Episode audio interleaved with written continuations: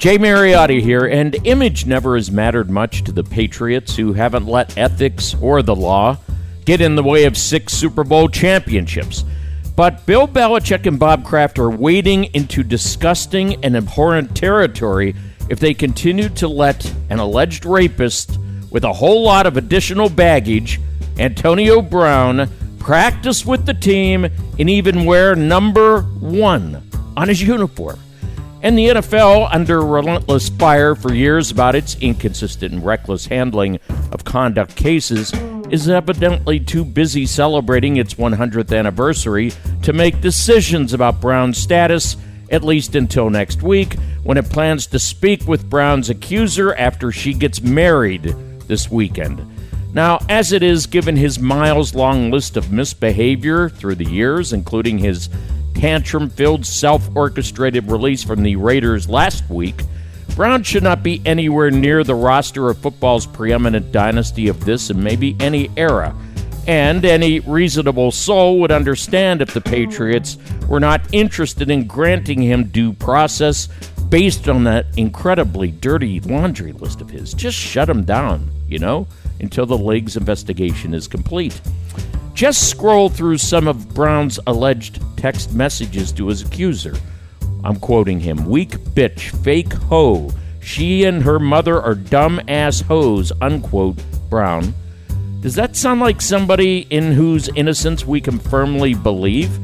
And read some of the accusations. She accused Brown of exposing himself and forcibly kissing her, ejaculating on her back without her consent and overpowering her with, quote, great violence, unquote, and raping her despite her cries to stop.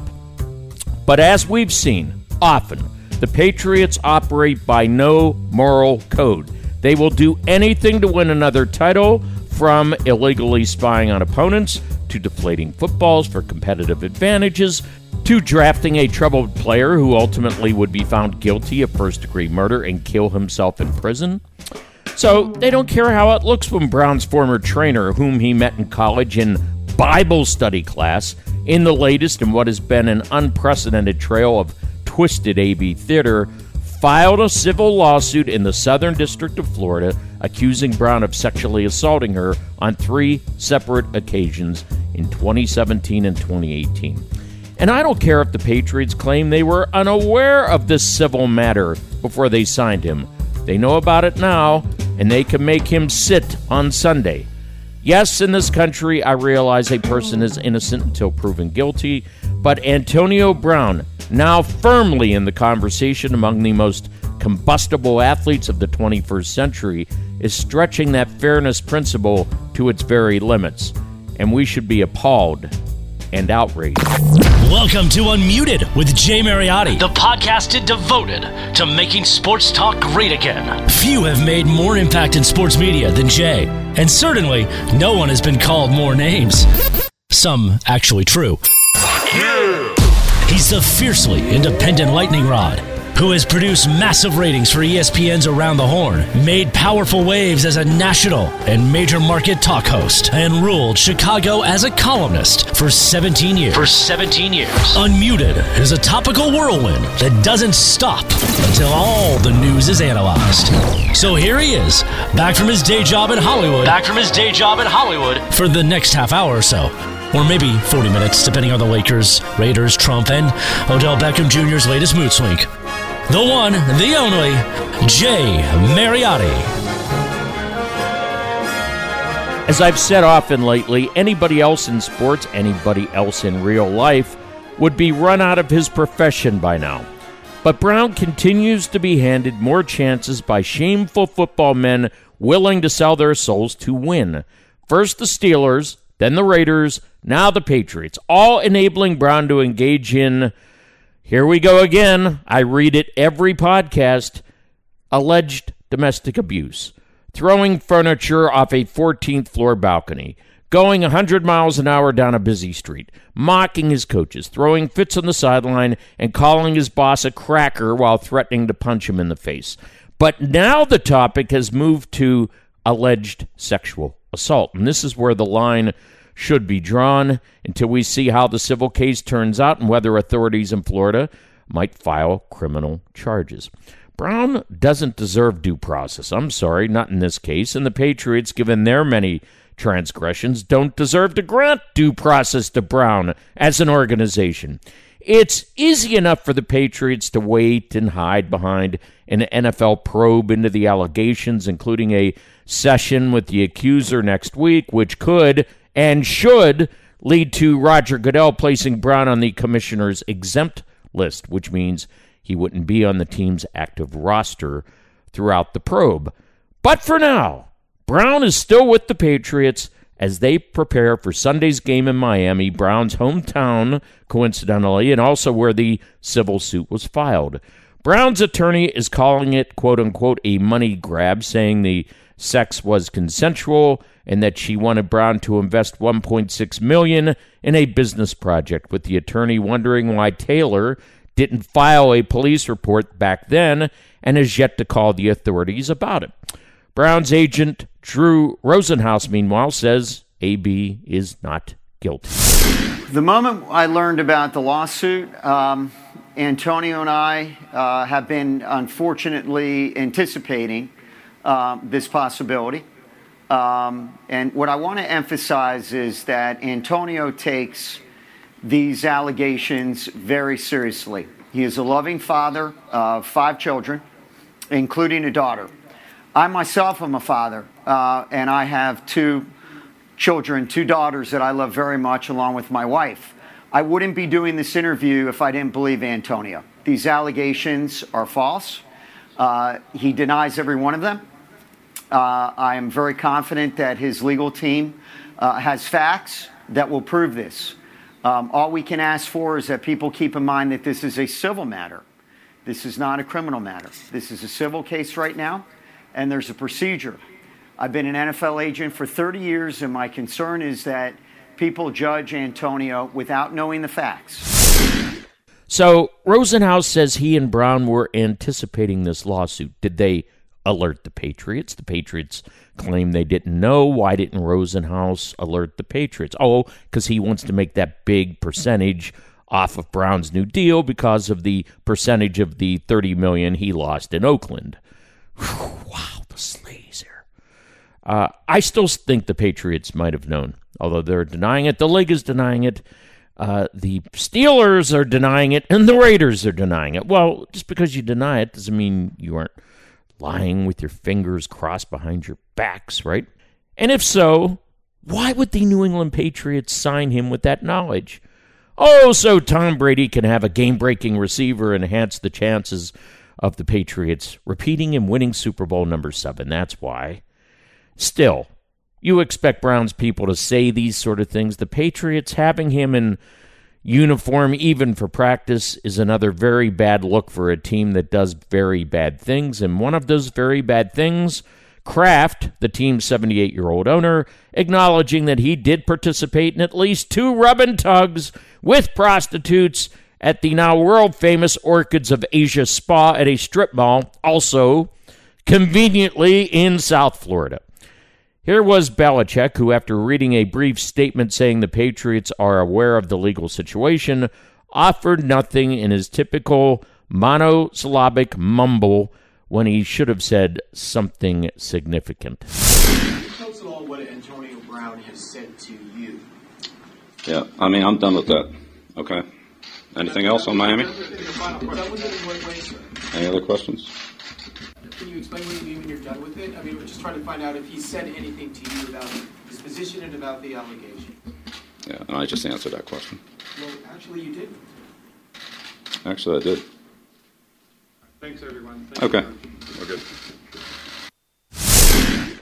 So now we have another reason to hate the most hateable team in modern sports history, but also admit this. Given the state of our lying, cheating country right now, the Patriots also are the team that most reflects America in 2019. Slimy and grimy to the end. More on the NFL shortly, but first, it should not surprise anybody within this same lying, cheating country that Justify last year's Triple Crown winner in horse racing failed a drug test one month before the Kentucky Derby and was not banned because the California Horse Racing Board chose to dismiss the case after the horse won the Triple Crown. In other words, let's not allow a dirty test for a performance enhancing drug at the Santa Anita Derby interfere with history, even though protocol obviously called for an immediate disqualification, purse forfeiture, and the removal of his Kentucky Derby entry.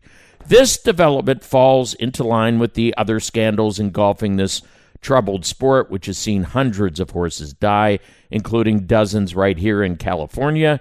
And it puts a cloud over the sport's only household name and superstar, Bob Baffert, the trainer for Justify. It's mind boggling to think the racing board could simply ignore the dirty test until late August of last year, long after the Triple Crown was in the books, when the board's commissioners quietly voted unanimously to drop the case, which might start to explain why so many horses are dropping dead in California, in that the positive test involved a substance that could have affected Justify's heart rate.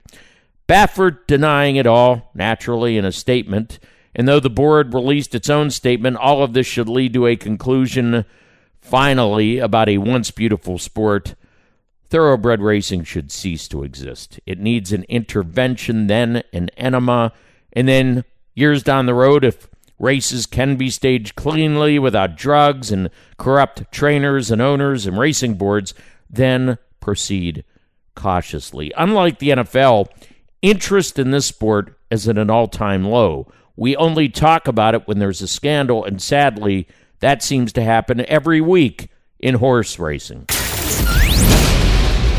And much as I want to believe in Santa Claus, the Tooth Fairy, and the legitimacy of Chick fil A chicken breasts, please tell me they're real, okay? Nothing shocks me anymore in life, including this Tim Tebow is on the witness list along with a Balco chemist. You remember that scandal in an Arizona drug case involving Tebow's trainer and banned, no, don't say it, performance enhancing drugs. Though Ian Danney, a former Canadian bobsledder, said in a deposition that he did not provide Tebow with, quote, any illegal substance, unquote, Tebow nonetheless is, quote, expected to testify regarding the defendant's illegal activities to include but not be limited to procuring prescription medications and illegal substances to distribute to clients, including those distributed by Danney to Mr. Tebow, unquote, according to a plaintiff's filing in Arizona State Court obtained by USA Today. Tim, say it isn't so. I wanted you to be an evangelist. I wanted you to run for president. Well, I guess you still could run for president, right? Despite the endless cycle of NFL drama, week one delivered strong ratings on all the networks. For better or worse, mostly worse, gambling and fantasy are going to keep propping up this league. Pun intended, props. Get it? With the usual myriad of problems and weirdness going on, still getting the ratings. Such as, you ever hear of a starting quarterback missing several games because of mononucleosis? Such as the plight of the Jets' promising young Sam Darnold, who won't be showing up until week five at the earliest, meaning the Jets season already is shot with Denver castoff Trevor Siemian, now the starter. I didn't even know he was in the league anymore, which is a gift for the Cleveland Browns, who are looking at an 0 2 start after a disastrous opener and no protection for the pick Daffy Baker Mayfield. But now the Browns have a reprieve on Monday night. Unless, of course, Odell Beckham Jr. is a distraction. it's a perpetual thing, Beckham. Making more news this week, Beckham accusing Jets defensive coordinator Gregg Williams who was with the Browns last year as interim head coach and defensive coordinator, of teaching cheap shots and dirty hits, citing a hit by a Browns quarterback that caused an injury that Beckham believes led to a broken ankle when he was playing for the Giants. Here was OBJ. Nah, I definitely don't think that. The only thing I'm buying is, you know, probably just got to watch out for the cheap shots and the dirty hits and all the things that he likes to teach. That's that's pretty much all we got to watch out for. Other than that, I expect the same. Too high safety. I don't expect much man to man. I don't expect none of that. Now, what do you think? Yeah, I mean, uh, I had people who, who were here when he was here telling us, um, you know, if you get a chance, take a shot at him. If, if you if you can, you know, hurt him. I guarantee he's gonna leave the game hurt and stuff like that. And um, it's fine. It's, it's football in a sense, um, but you know, we're we're all men out there, so there's no need for, for doing any of that kind of stuff. Uh, This is not a news story. Williams was suspended one season by the league for his role in the New Orleans Bounty Gate scandal, in which the Saints operated a system where players were paid bonuses for deliberately injuring players. So, why would I be shocked by this? Maybe Beckham is simply taking a preemptive step to protect himself in this game. Or maybe he's just being OBJ trying to get a headline. But then there was this silliness earlier in the week. Knowing he's returning to the Meadowlands with his new team, Beckham says he still plans to wear the luxury wristwatch he wore in the opener, claiming he wears it everywhere, including in the shower. Now, the NFL, which somehow did not notice this last Sunday, has no policy prohibiting jewelry, but it does ban hard objects for obvious reasons because somebody could get hurt. What if that wristwatch flies into somebody's eye or something? I mean, it's just utter stupidity. Although Beckham says the watch is plastic, I don't care. And somebody said, well, Rafael Nadal was able to wear his on a tennis court. Tennis is not a physical sport. Nobody's tackling anybody unless that unless that goofy Australian guy, Nick, whatever his name is, is on a court. Then maybe it's a physical sport. But no, this is football. Life and death sport. You don't want a watch worn on the field, okay? So, look, diva guy, rather than waste everybody's time and force a league official to order you to remove the watch before kickoff, how about growing up and focusing on the damn game? Or that NFL official who will show up Monday night will point your ass to the bench where you can wear your watch all night long while everybody else is watching the game. Now, on to the Sunday picks. Saints at Rams. Dare I say this has become the NFL's hottest rivalry? And I think the onus is on the Rams to prove that their NFC title was not a fluke after that historically infamous non call. They're at home this time, and New Orleans has to go on the road after a short week and a miracle finish against the Texans. I say the Rams need much more from Jared Goff, who must prove he's worth that premature $134 million jackpot, and he didn't really do that in week one. And I'd be curious if Drew Brees picks on Nickell Robey-Coleman, the LA cornerback whose blatant pass interference was not called in the title game. This guy, Robey Coleman, has been asked about this hundreds of times since including about 58 times this week. Oh, all the time. Yeah, people always, you know, joke about it with me and everything like that. And uh, uh, it's, it's fun. It's fun and cool. But uh, now I've got a new season, new start. So just trying to focus on uh, this new season and just be 2 0. Are you surprised by all that's kind of come out of that with the rule change? And I mean, they haven't officially named it the Nickell Robey-Coleman rule, but that, it came out of that, that play. Yeah, didn't expect it to get that much pub, but uh, um, it is what it is now. They they made it, you know, they made it into what it is, and uh, the league done made it a rule, and so uh, now you know just got to live with it now, and um, it's it's it's a rule that the whole league gonna have to adjust to, and um, you know we don't have no problem with it. We don't complain. We just we just keep going. We just keep moving on. I say Aaron Donald takes over this game. When doesn't he? And the Rams do win with defense, having figured out in the title game, this was lost, how to slow down the blistering wideout Michael Thomas. Rams corner Aqib Talib says the non call is a quote New Orleans problem, unquote. That's bulletin board territory, but I think the Saints are spent this week, and this time the Rams will win without the refs' help. Rams 27, Saints 19.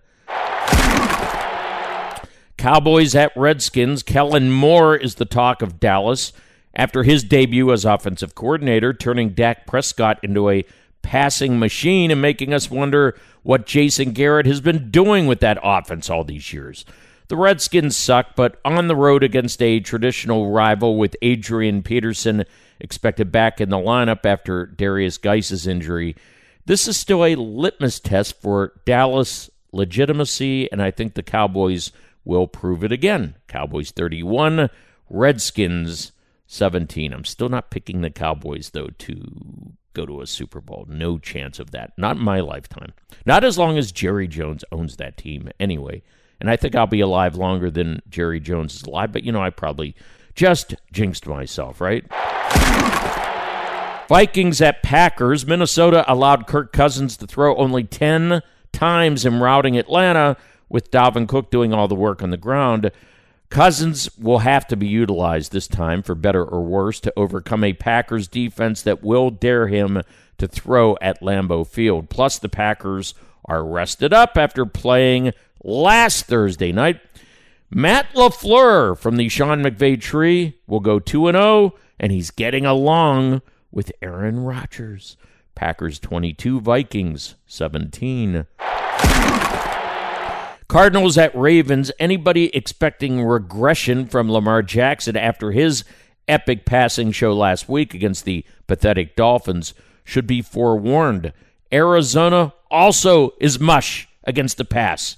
And anybody expecting the good Kyler Murray, the one we saw in the fourth quarter and overtime, also should be forewarned. Baltimore has a monster defense, and this will be Murray's first NFL road game on East Coast time meaning the Ravens will be batting down more passes and making Kyler feel very small, which he is at 5 feet 10.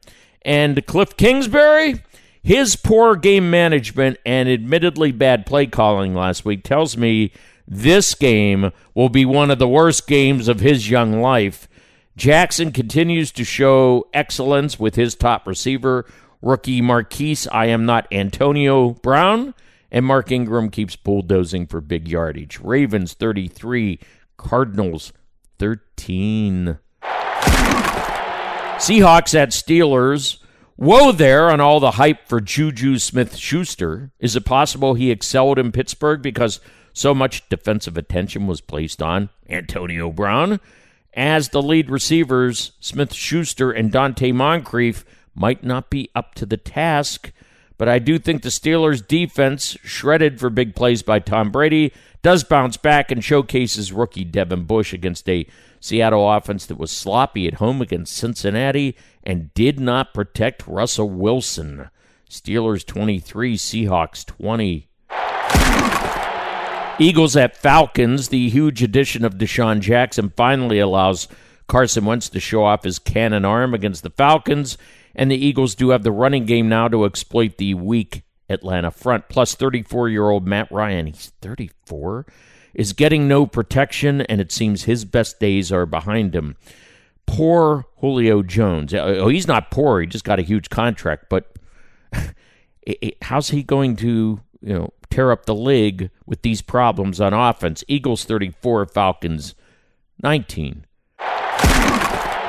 Chiefs at Raiders. If Jon Gruden and the knock on wood boys rallied around, here he is again, Antonio Brown's departure at home against a bad Denver team, well, now they face the Patrick Mahomes offensive. The Chiefs didn't have a single three and out last week, and even without Tyreek Hill, this system is blessed with receivers who win one on one matchups. Say hello to Sammy Watkins and an immaculate quarterback who knows exactly how to play pitching catch with all of them. Doesn't matter who's out there. This likely will be the last time the Raiders play on the Coliseum's dirt infield, and I'm kind of tearing up about the Chiefs 31, Raiders 13. No one knew Zac Taylor before last Sunday. Now everybody kind of knows him after he woke up the Andy Dalton corpse and found a missing deep threat in John Ross. The 49ers are another West Coast team heading east, Eastern time zone kickoff, and this is their second straight road game. These are major factors, as all the Vegas people know. So Zac Taylor, also from that Sean McVay coaching tree, notches his first NFL victory. Bengals 24, 49ers 22. Patriots at Dolphins. What a shame and a sham that Brian Flores is being asked to babysit a tank job in Miami. The players are on the verge of mutiny, and yet they still charge full prices for tickets and concessions at Hard Rock Stadium, assuming anybody shows up. Belichick will let Jarrett Stidham play the fourth quarter after Brady throws four touchdown passes and bolsters his early MVP candidacy at age 42. Did I just say that? Yes, I did. I mean, he was awesome last week, and now he gets the Dolphins, a college football team. I mean, they're not even a major college football team. Patriots 48, Dolphins 3, 0. Bears at Broncos. Chicago is not patient with head coaches or quarterbacks. So, to avoid an 0 2 start, and that city's wrath, Matt Nagy and Mitchell Trubisky had better figure it out fast. But here's the problem the Denver head coach, Vic Fangio, knows Trubisky's weaknesses from his time in Chicago, and you cannot keep Von Miller and Bradley Chubb sackless two straight games. And why is Trubisky telling reporters that he is not allowed to talk about the Green Bay debacle? He's not allowed? What's he, a little kid? It sounds like college football. That is a bit troubling. Back it up there. That's a bit. Three, two, one. That is a bit troubling. What has happened to the Chicago culture? Is Nagy, who was coach of the year last season, losing it? Broncos 16, Bears 13. Chargers at Lions. Austin Ekeler is ruining Melvin Gordon's life and rallying advocates for the devaluing of running back contracts because the Chargers unearthed this guy from nowhere. They do not have to pay Gordon more than 10 million a year and uh, so he's sitting it out. Ekeler is a big star now, and you can expect Philip Rivers to light up the Lions in Detroit despite some defensive issues that must be cleaned up and a continuing string of injuries that now has sidelined Hunter Henry. The Chargers are not going to win any Super Bowls this year, but in Detroit, let the Matt Patricia watch begin. Chargers 26, Lions 17. Jaguars at Texans. Shame on the Houston defensive backs for playing too far off Saints receivers before Brees hit Ted Ginn in that epic Monday night game, setting up the dramatic game winning 58 yard field goal by Wil Lutz. Lost in that mess, though, was the terrific play of Deshaun Watson, who will rebound despite taking more sacks on that battered body against a Jacksonville team that lost its season when it lost Nick Foles. Texans 31, Jags 10. Finally, Bills at Giants. Buffalo could have camped out all week at MetLife Stadium, having beaten the Jets there last week. But legit as the Bills' defense is, Saquon Barkley will find a way to romp to victory. And Josh Allen still scares the hell out of me. Giants 17, Bills 14. Anyone who watches the NBA even casually knows that many of the elite players are not from the United States. So when three dozen of the best American players chose to blow off the World Cup out of fear of injury and not wanting to disrupt their summers, no one should have been shocked that Team USA lost to France and then Serbia, ending this country's dominance in international competition with our worst major tournament showing ever. And USA basketball chief Jerry Colangelo, the man who rescued our Hoops initiative the last time it was in trouble, is upset about the players who backed out of commitments, saying, quote, I can only say you can't help but notice and remember who you thought you were going to war with and who didn't show up, end quote. Sounds like a mob boss. Colangelo is not a man you want to make angry. He does hold a grudge. I'll be curious if this affects who makes next year's Olympic team.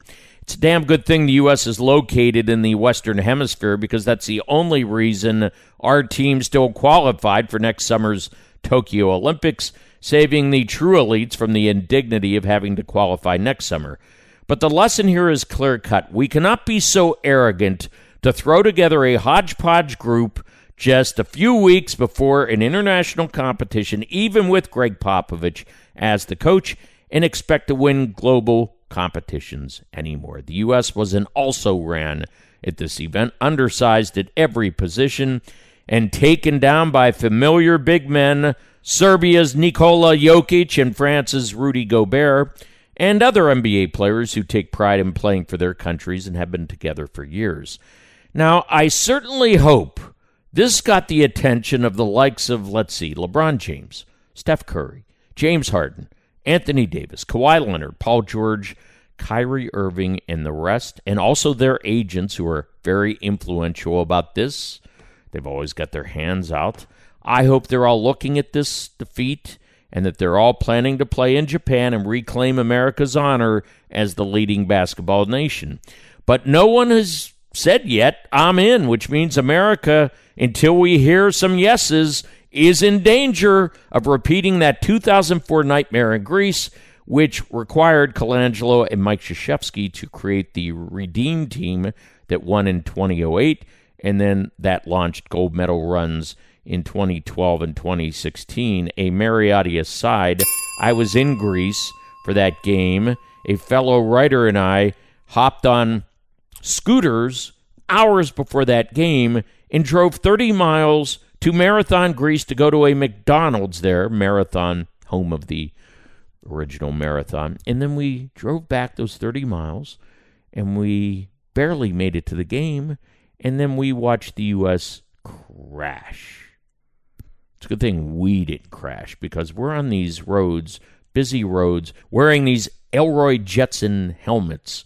Mine didn't fit. It kept falling over my eyes, and I, I thought I was going to die. Probably a lot of people wish I did. A Mariotti aside. I do feel sorry for Donovan Mitchell, a legitimate NBA star who might win a championship. You heard me with the Utah Jazz, but now is stuck with the stigma of being on this team here was Mitchell talking about those stars who didn't come to China. You got 12 guys in this room, or 11 other guys in this room that want to compete. Um, and on top of that, guys who also didn't make it, they wanted to compete too.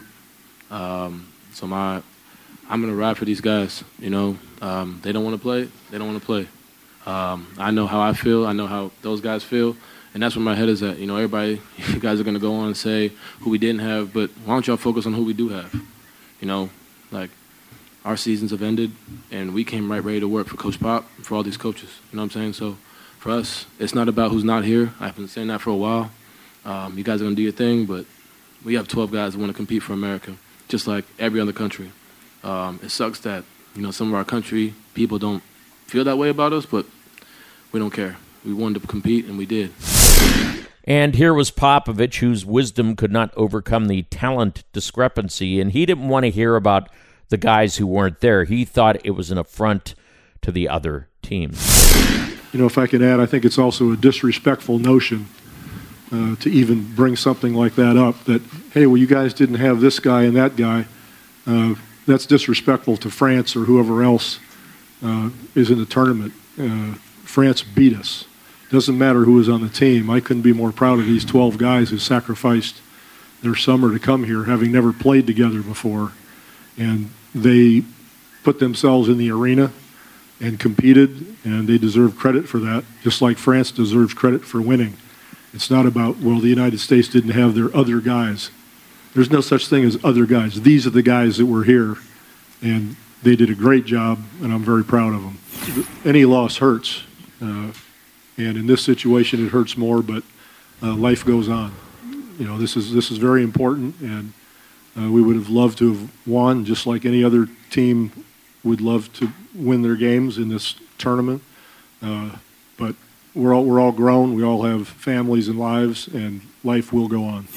Honestly, it's not about my. And Kevin Durant, with way too much time on his hands as he rehabs from his Achilles rupture, has taken to fighting his critics again on social media. Yep, again. Durant simply cannot resist the urge to stoop to the level of these trolls and losers who know he'll bite back. Why, why doesn't he go out to nice restaurants, do something? Go, go to the symphony, uh, movies. Why are you on Twitter? Why? In a Wall Street Journal magazine story, Durant says he sometimes hates the NBA. His words. Yet the hypocrisy in that comment is that Durant hates the social media element that grips the league, and yet he's front and center in participating in it instead of ignoring it and shutting it down. He has become bitter despite all of his accomplishments. And in that story, he ripped the Oklahoma City Thunder organization as phony, including general manager Sam Presti, and he called the fans fake. And he said he would never play there again, and all he did was open himself up to criticism because he's starting to get old and he's hurt. And wh- wh- when's he going to play there? When he bolts Brooklyn as a mercenary? Then he said he never fit in with the Warriors because Curry, Klay Thompson, and Draymond Green were there from the beginning, whereas KD was the hired gun interloper. Well, Kevin, such is the price of being a mercenary. And I wonder how Durant will be ripping Brooklyn in the Nets in a few years. KD, some advice here get a hobby, play golf, but do not respond to some clown as he did who compared Durant to somebody who broke up with a woman and then complained because the ex wasn't nice to him. Quote, Durant tweeted back, quote, see, that's your problem. You thought we were dating. That's creepy. End tweet, Kevin Durant. I think all of this is kind of creepy. What's sad is Durant likes to encourage his young followers about basketball and life, but all of those good deeds are overwhelmed by these tweet storms. How old is this guy? 33? But at least Durant has not fallen to the absurdist level of Dennis Rodman, whose improbable life was profiled on ESPN's 30 for 30 series. How will Dennis be remembered? And I covered him in Chicago. I'll tell you how he will be remembered as somebody whose passion to be loved after a bleak and racist upbringing led him to become a five time champion, a Hall of Famer, and the pound for pound greatest rebounder ever.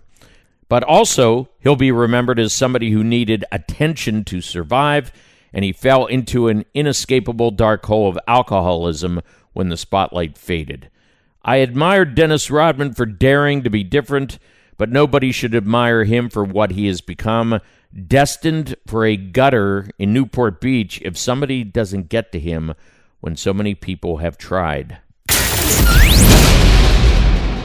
If college game day is in Ames, Iowa, that means two things a slow week in college football, and yet another sign that other than the sports behemoths, Clemson, Alabama, Ohio State, Oklahoma, Georgia, maybe LSU, anybody is beatable these days. Just look at the once premier programs that are struggling Florida State, Tennessee, Miami, UCLA, Nebraska, and you can see the parity created by the equal split of conference TV money and the money spent by programs to woo coaches and nutritionists and weight room people. Not that anybody wants to hear any of those things at the aforementioned programs, with Willie Taggart on the hottest seat in Tallahassee and Jeremy Pruitt's seat starting to scorch in Knoxville. And did you see where Urban Meyer, when asked if he might return to coaching, said the other day, quote, We'll see, unquote. Up, oh, he's inching toward it. He's getting ready to dive into the pool again on the cliffs of Acapulco, Urban Meyer. I think Urban is starting to love him some L.A., as in USC. He, he there's where the Fox Studios in Century City, there are these big billboards for their current stars. Urban Meyer is the star with all their other TV shows. There's Urban Meyer big billboard of Urban Meyer. And I'm like, oh man, he's catching the LA uh, drift here. And I think he'll be at USC, as I say every podcast. The only thing is about that. Will the new school president, Carol Folt, who just got rid of Lynn Swann, the athletic director, want a head coach with such a checkered past when she's trying to end all these scandals at USC and clean up the place. Because if you want to clean up a place, you don't hire Urban Meyer. But she's going to realize very quickly there are a lot of big money people in LA who want Urban Meyer. And if she doesn't hire him, she will be the ex president. On to the games. Clemson will not struggle this time in the Carrier Dome against a Syracuse team that embarrassed itself against Maryland. These are just going to be short little hits this week because none of these games are worthy of analyses. Penn State Pitt used to be a rivalry, but the series is ending. Penn State wins by 20 at home. It's a bad time for banged up Stanford to travel to Central Florida where nobody is missing Scott Frost. And amid so much tumult on the USC campus, including the long awaited forced resignation of Swann, the emergence of quarterback Kedon Slovis has been a revelation for the Trojans, and I do like USC to win at BYU 3 0. And that could be portrayed as the Mormons versus the Slimebags. And finally, after considerable research, I have determined that Iowa will beat Iowa State. As for Ohio State, the nerve of that school to attempt to trademark the word the, as in the Ohio State University, that junk they do there. That ridiculous try was shot down by the U.S. Patent and Trademark Office. Thank you to that office. And you have to love Texas Athletic Director Chris Del Conte, who provided a spreadsheet to ESPN that showed the LSU locker room was indeed set to 68 degrees last Saturday, countering the claim by LSU coach Ed Orgeron that there was no air conditioning in that locker room. I love documentation. It might save us from fake news. Ed Orgeron, you're guilty of fake news. On to baseball, where the grand plan to juice balls and disproportionately inflate home run totals sure has been effective, hasn't it? When the all time season record was obliterated this week, 6,017 and counting, it barely was mentioned in the media. Antonio Brown, there he is again, had something to do with that, but still, even in a slow week, we wouldn't have mentioned it. Who cares? Everybody has seen through this scam as baseball does nothing but produce negativity these days, such as the insane demands of Boston Red Sox owners John Henry and Tom Werner, who fired baseball boss Dave Dombrowski, a possible Hall of Fame executive, not a year after he won a World Series. These are the worst kind of people to work for. Celebrate, chew up, spit you out. And Dombrowski joins the breaker of the curse, Theo Epstein and Ben Cherington, as World Series winning executives who were canned by the Red Sox all four championships in this century, and the three GMs who brought them the championships were fired. What the hell is going on there? For such a powerhouse franchise, the behind the scenes politics are wicked. Everybody is bitter. Why? I remember the scene in Moneyball where John Henry is wooing Billy Beane to Boston. He makes him a giant offer, and then Beane rejects it. Anybody who gets a call from the Red Sox should heed Beane's lead. Speaking of Beane, his team could be a major factor in October using call ups from the minor leagues, such as pitcher Jesus Luzardo, a prized prospect. The A's could have folded up the 10 after they were bombarded 21 to 1 by the World Series favorite Astros. Instead, they came back and won the next night 21 to 7 then they took the next game too in Houston. If the A's do win the wild card game, you think the Astros or the Yankees want to deal with them? I think those teams would much rather have injury hobbled Minnesota, but you have to finish with the second best record in the American League to get the Twins. I don't advocate tanking, but in this case, one of those teams at the top just might start tanking to avoid the A's. I never thought I would say that. And Christian Yelich's bid for two straight MVP awards ended with a fractured right kneecap, meaning the Dodgers' Cody Bellinger will win that award in the National League, deservedly so, while down the 5 freeway, Mike Trout will win in the American League despite another wasted season by the Angels. And manager Clint Hurdle, once known for creating good vibes in clubhouses, is not long for the Pittsburgh Pirates after reliever Kyle Crick and closer Felipe Vasquez scuffled in the clubhouse, with Crick requiring season ending surgery to repair a tendon in his right hand. This was the third altercation that resulted in either a fine or a suspension in a span of seven weeks with the Pirates. Sad, but baseball is slowly dying in Pittsburgh, where one of the beautiful stadiums in all of sports sits half empty. Which brings us to quickies, which are just that quick. To those of us without agendas who use our actual eyeballs and results to make decisions, Brooks Koepka is the dominant force in golf.